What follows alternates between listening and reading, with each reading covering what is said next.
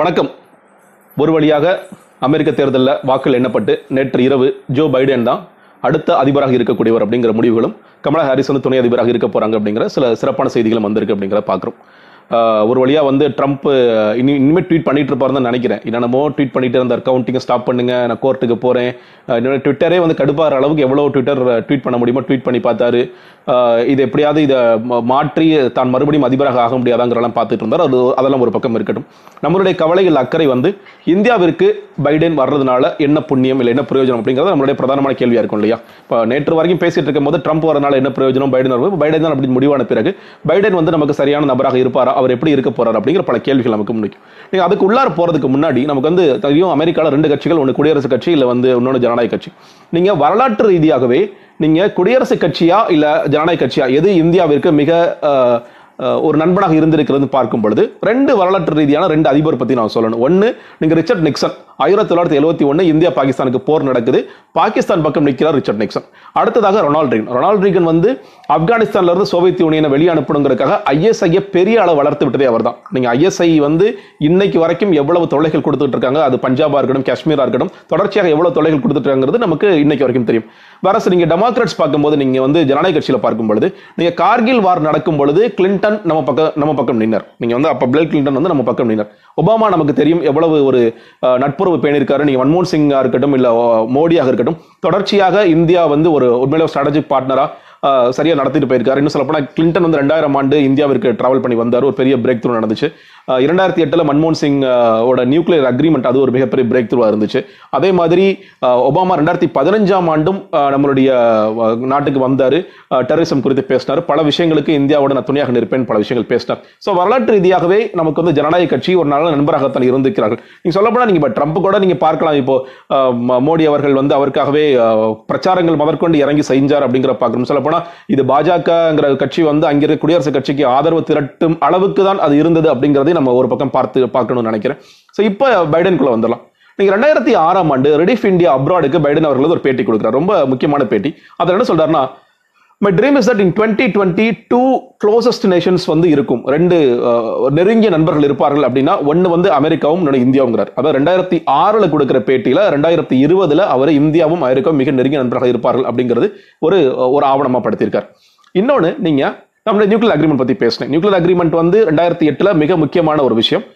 அந்த நேரத்தில் நீங்கள் வந்து foreign relations committee senate foreign relations கமிட்டியோட ranking மெம்பராக இருக்காரு பைடன் அவர்கள்.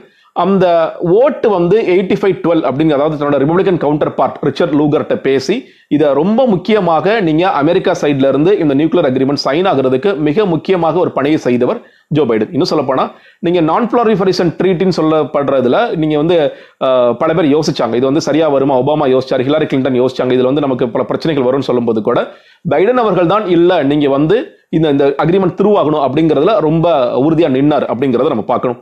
இன்னும் சொல்லப்போனால் நீங்கள் நம்ம வந்து ஆயிரத்தி தொள்ளாயிரத்தி தொண்ணூற்றி எட்டு இல்லையா? அப்போ வந்து நம்ம நியூக்ளியர் டெஸ்ட் நடந்ததுக்கப்புறம் ஜார்ஜ் புஷ் என்ன பண்ணாரு? இந்தியாவுக்கு எதிரான சில பொருளாதார சாங்ஷன்ஸ் எல்லாம் பண்ணார். நம்ம தெரியும் நமக்கு. இரண்டாயிரத்தி ஓராம் ஆண்டு பைடன் அவர்கள் கடிதம் எழுதுறாரு. இந்தியாவுக்கு எதிராக இருக்க இந்த பொருளாதார அந்த- அந்த டிரான்ஸ் அந்த சாங்ஷன்ஸை வந்து நீங்கள் எடுக்கணும் அப்படிங்கிறார். ஸோ ஆரம்ப கட்டத்திலிருந்து நீங்கள் வந்து ரெண்டாயிரம் இருக்கட்டும் ரெண்டாயிரத்தி ஆறாக இருக்கட்டும் ரெண்டாயிரத்தி எட்டாக இருக்கட்டும் ஆரம்ப கட்டத்திலிருந்து இந்தியாவிற்கு சாதகமான பல விஷயங்களை தான் பைடன் செய்து கொண்டிருக்கிறார் அப்படிங்கிறது மிக முக்கியமாக ஒன்று இரண்டாயிரத்தி பதிமூணு ஆண்டு மும்பை ஸ்டாக் எக்ஸ்சேஞ்சில் ஒரு பேட்டி கொடுக்குறாரு. அந்த பேட்டில் என்ன கொடுக்குறாருன்னா ஒபாமா எப்படி சொல்றாரு? ஒரு டிஃபைடிங் பார்ட்னர்ஷிப் இருக்கு அப்படிங்கிறத சொல்றத அவரும் உறுதிப்படுத்துறார். இந்த இண்டிபெண்டன்ஸ் டே நம்மளோட இண்டிபெண்டன்ஸ் டே நடக்கும் பொழுது I always stand with India அவங்க வந்து எப்படி சில நேரங்களில் தீவிரவாத தீவிரவாதத்தால் பாதிக்கப்படுறாங்களோ அதுக்கு முக்கியமான ஒன்றுன்னு கேட்டிங்கன்னா அந்த பாரிஸ் அக்ரிமெண்ட் நமக்கு கிளைமேட் அக்ரிமெண்ட் ட்ரம்ப் வந்து கிட்டத்தட்ட என்னன்னா அது ஹோக்ஸ் இதை வந்து நம்ம தூக்கி எறியணும் அப்படிங்கிற அளவுக்கு போயிட்டார். பைடன் என்ன சொல்லியிருக்காரு நிச்சயமாக நாங்கள் வந்து மெயினாக இந்தியா ஃப்ரான்ஸ்லாம் முக்கியமான பார்ட்னர்ஸாக இருந்தாங்க. அந்த அலையன்ஸ்லாம் உருவாக்குனாங்க. நம்ம வந்து கார்பன் எமிஷன்ஸை குறைக்கிறது மிக முக்கியமான ஒன்று. இன்னும் சொல்ல போனால் நாங்கள் ரெண்டாயிரத்தி ஐம்பதுக்குள்ளே ஜீரோ கார்பன் எமிஷன்ஸ் நோக்கி போவோம் அப்படிங்கிறார். ஏன்னா இன்னைக்கு நமக்கு தெரியும் இந்தியாவில் நமக்கு இந்த காலநிலை சூ மா- மாற்றங்களால எவ்வளோ பிரச்சனைகள் நடந்துட்டு இருக்கு. நம்ம டிசம்பர் வந்தாலே ஒரு பயம் இருக்கு. எந்த பக்கம் புயல் அடிக்கும் எந்த பக்கம் வெள்ளம் வரும் அப்படிங்கிற ப- பல பயங்கள் இருக்கு. இது எல்லா நாடுகளும் சேர்ந்து மிக முக்கியமாக இந்த காலநிலை பருவ மாற்றங்களில் வேலை செய்ய வேண்டும் அப்படின்னு இருக்கும் பொழுது ட்ரம்ப் வந்து ஒரு வித்தியாசமான நிலைப்பாடு எடுத்தார். பைடன் வந்து அதை மிக முக்கியமாக இருக்கிறார் இதன் மூலியமாக இந்தியாவிற்கு பல வேலைவாய்ப்புகள் கிடைக்கும் இந்த கிரீன் டெக்னாலஜி பற்றிலாம் நம்ம பேசலாம். அதுவும் மிக முக்கியமான ஒன்றுன்னு நினைக்கிறேன். இன்னொன்று நம்ம வந்து பார்க்க வேண்டிய மிக முக்கியமான ஒரு விஷயம் பைடன் அவர்கள் சொல்லியிருக்காரு. நான் வந்து என்னுடைய ஃபர்ஸ்ட் இயர் இன் ஆஃபீஸில் டெமோக்ரஸிக்காக ஒரு குளோபல் சமிட் ஒன்று நடத்துவேன்னு சொல்லி சொல்லியிருக்காரு. அது ரொம்ப ரொம்ப தேவையான ஒன்று நான் பார்க்கிறேன். இன்னும் சொல்லப்போனால் நீங்கள் இந்த நாலஞ்சு நாட்களை பார்க்கலாம். ட்ரம்ப்போடைய ட்வீட்டையும் பைடன் அவர்களுடைய ட்வீட்டையும் பார்க்கும் பொழுது ஜனநாயகத்தை மிகவும் மதிக்கின்ற ஒரு நபராக தொடர்ச்சியாக ஒரு காட்சி அளித்தாருங்க தான் பார்க்கணும்.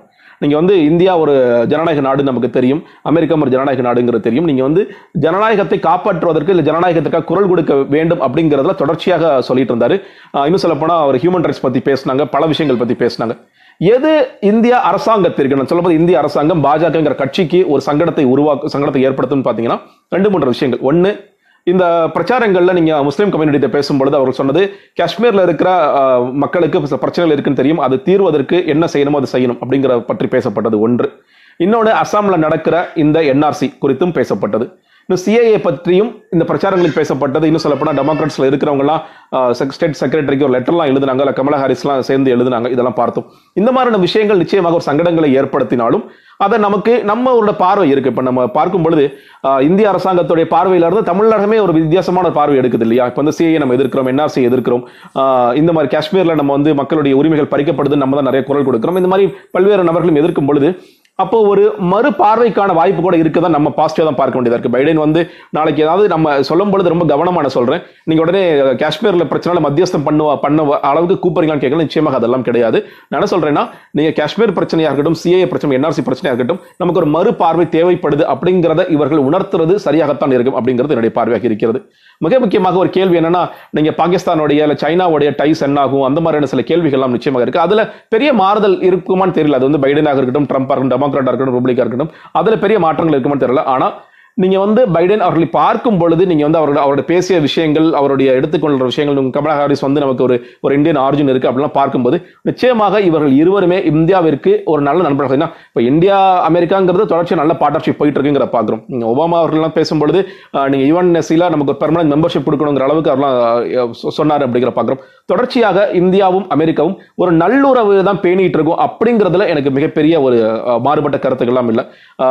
நீங்கள் வந்து ட்ரம்ப் பல விஷயங்கள் முன்னெடுத்தாரு. ஆனால் ட்ரேட் அப்படிங்கிற விஷயங்களில் மிக முக்கியமாக நமக்கு ஒரு பின்னடைவை கொடுத்தாருங்கிற பார்க்குறோம். மிக முக்கியமாக தனிநபருக்கு என்னங்க ஆதாயம்? நம்ம வந்து இந்த பட்ஜெட் போடும்போது போது கேட்போம் நீங்கள் டேக்ஸ் பற்றி பேசுங்க. நம்ம மொத்தம் அப்புறம் இந்தியாவுக்கு தேவையான விஷயங்கள்லாம் நிறைய பேசிட்டோம் அப்படி அதே மாதிரி தனிநபருக்கான ஆதாயம் என்னன்னு பார்க்கும் பொழுது ட்ரம்ப் அவர்கள் நீங்கள் ஹெச் ஒன் பி விசாஸில் எவ்வளவு கெடுபிடி காட்டினாருன்னு தெரியும். நீங்கள் வந்து நான்கு வருடங்களாக ஹெச் ஒன் பி விசாஸில் எவ்வளோ பிரச்சனைகள் நீங்கள் நீங்க ஹெச் ஒன் பி விசாஸ் வைத்திருக்கிறவர்களுடைய மனைவி குழந்தைகளுக்கு எவ்வளோ சிக்கல்கள் நீங்கள் வந்து அந்த விசா எக்ஸ்பைரி ஆனால் இன்னும் சொல்லப்போனால் நீங்கள் இந்த கடந்த ஆறு மாதமாக நீங்கள் வந்து விசா ரினியூவல் கூட பண்ண முடியாது. விசா ரினியூவல் பண்ண ஒருவேளை இந்தியா வந்தால் இந்த விசா இந்தியா மாட்டிக்குவோங்கிற அளவுக்கு பல பிரச்சனைகள் பல தொல்லைகளாக இருந்ததுங்கிற பார்க்குறோம். இன்னைக்கு மிக முக்கியமாக இவர் சொல்லியிருக்கிறது ஹெச் ஒன் பி விசாஸில் நிறையா நாங்கள் தளர்வுகள் கொடுப்போம்னு சொல்லி சொல்லியிருக்காரு கிரீன் கார்ட்ஸும் நிறைய தளர்வுகள் கொடுத்துட்டு இருப்போம் இந்த இந்த லிமிட் எல்லாம் கிடையாது. லிமிட் எல்லாம் எடுத்து விட்டுருவோம். ஏன்னா கிரீன் கார்ட்ஸ் அப்ளை பண்ணிட்டு எவ்வளவு இந்தியன்ஸ் அங்கே காத்துட்டு இருக்காங்கன்னு நமக்கு தெரியும்.